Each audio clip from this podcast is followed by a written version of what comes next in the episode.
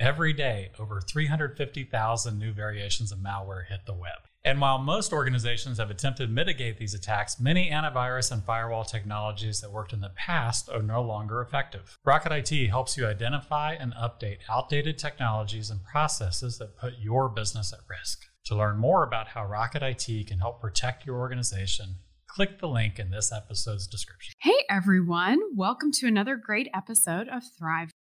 I am joined today by the one and only Kim Phillips. Kim, thank you so much for joining us.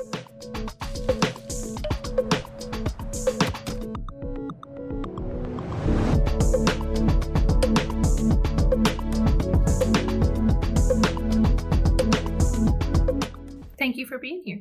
Awesome. Well, Kim, I want to make sure that we tee this up perfectly for you to have this awesome platform to share all the services that you provide at the North Gwinnett Cooperative. You have been the executive director over there now for, 7 years? Yes, ma'am. Mm-hmm. Awesome. Awesome. So a lot of great work is happening. You've got a great reputation here in the Gwinnett community. Rocket IT has had the opportunity to partner with you all on a few different things, just one being the Book Bag Bash that's held annually, and also just a canned food drive recently. And I know you guys do some other things too, so we'll get into that. You are super busy serving as the executive director of a very large cooperative in North Gwinnett.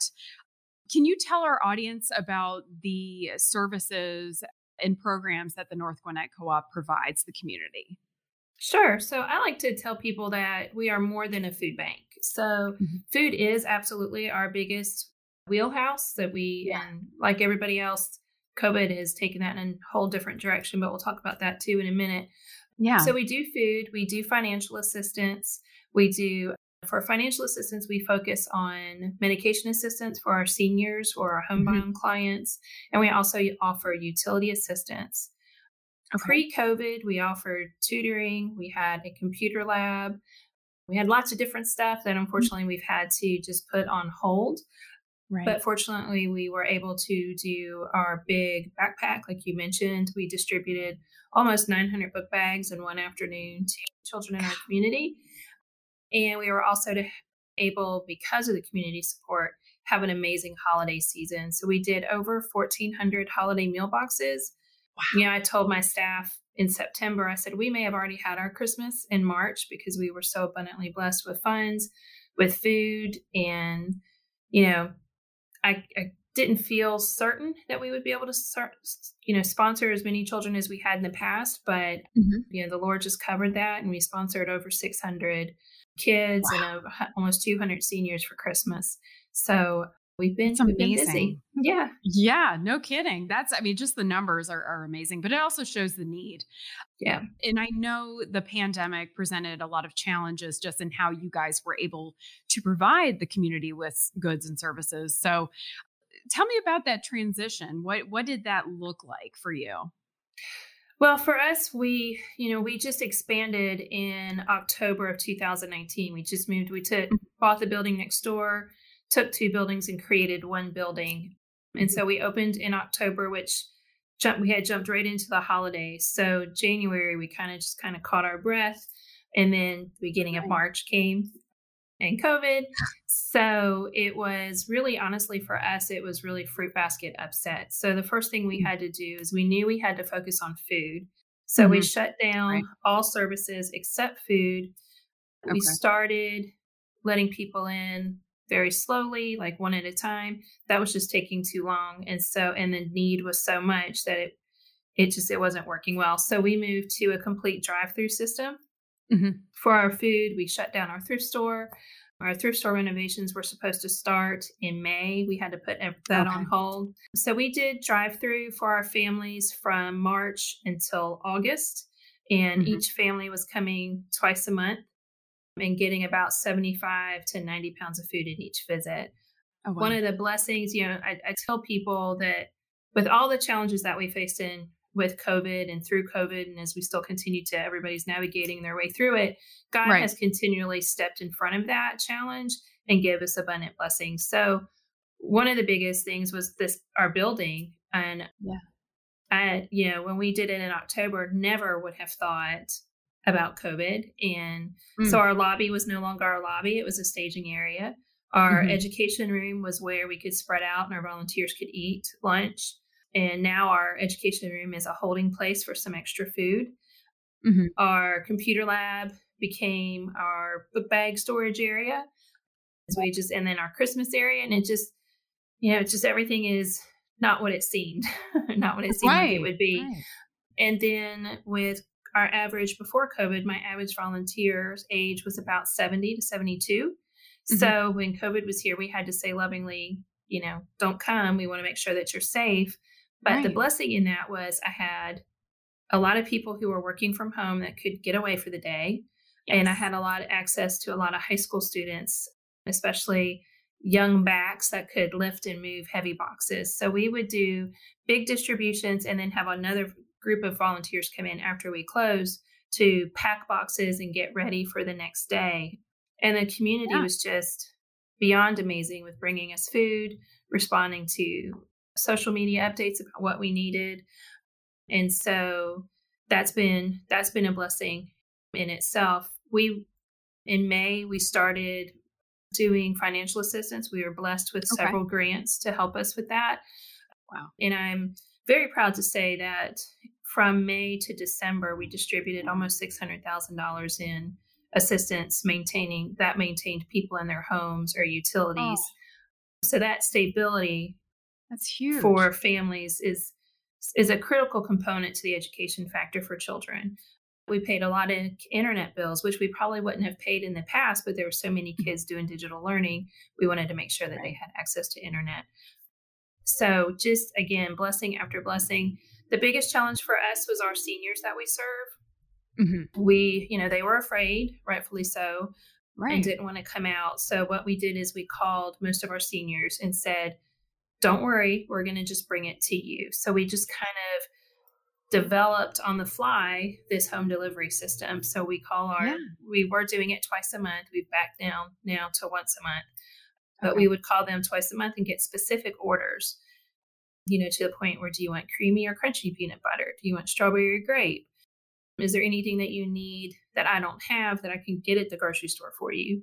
Is there medicine that I can go pick up for you?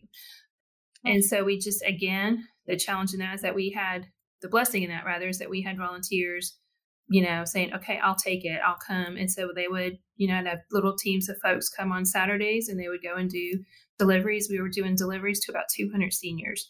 Wow. In our community. And so that's just a program that is probably never going to go away now because it's been so helpful for our families and our homebound clients. Absolutely. So that's part of our schedule now is doing deliveries now once a month. Yeah. Well, and you're meeting people where they are. And I think that's huge, especially right now. And I also love neighbors helping neighbors. And I know the North Gwinnett Co-op is located in Beaufort. So your area that you serve, what are those cities that you currently are serving? We serve Beaufort, Sugar Hill, Suwannee. And we also serve the Gwinnett County portions of Auburn, Braselton, and Hushton. Gotcha. Okay. Good to know. I think that'll be helpful for our audience. Well, Kim, this has been a great conversation, and I want to make sure we're not missing an opportunity to talk a little bit about, and you've touched on this already, but moving forward today, tomorrow, how can individuals, local businesses, how can we get involved with the North Gwinnett Co-op? What are those opportunities? Well, there's, they're still a little bit limited because of COVID. So we don't have the numbers of people that we did in the building, but there's still lots of ways that people can help us. The food drives is a big component. We do have a current needs list on our website. I really tell folks to focus on the things that aren't necessarily food, the personal care items. A lot of people don't know that food stamps does not pay for toilet paper. It doesn't pay for laundry detergent. It doesn't pay for shampoo. And so those things we give out pretty much to every family that comes through. So like as of right now, I've got 4 bottles of laundry detergent on the shelf.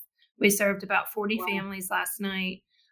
And Wednesday tomorrow we'll serve probably about 50 families. And so I only have 4 bottles of laundry detergent. So wow, those are things that are cash out of our family's pockets.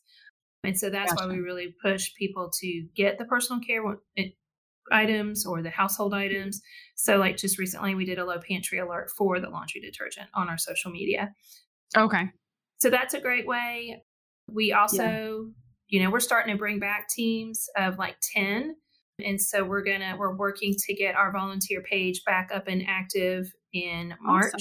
So hopefully that'll offer some opportunities for people. And then I'm proud to say through Gwinnett County, we received a grant that enabled us to buy a mobile food pantry.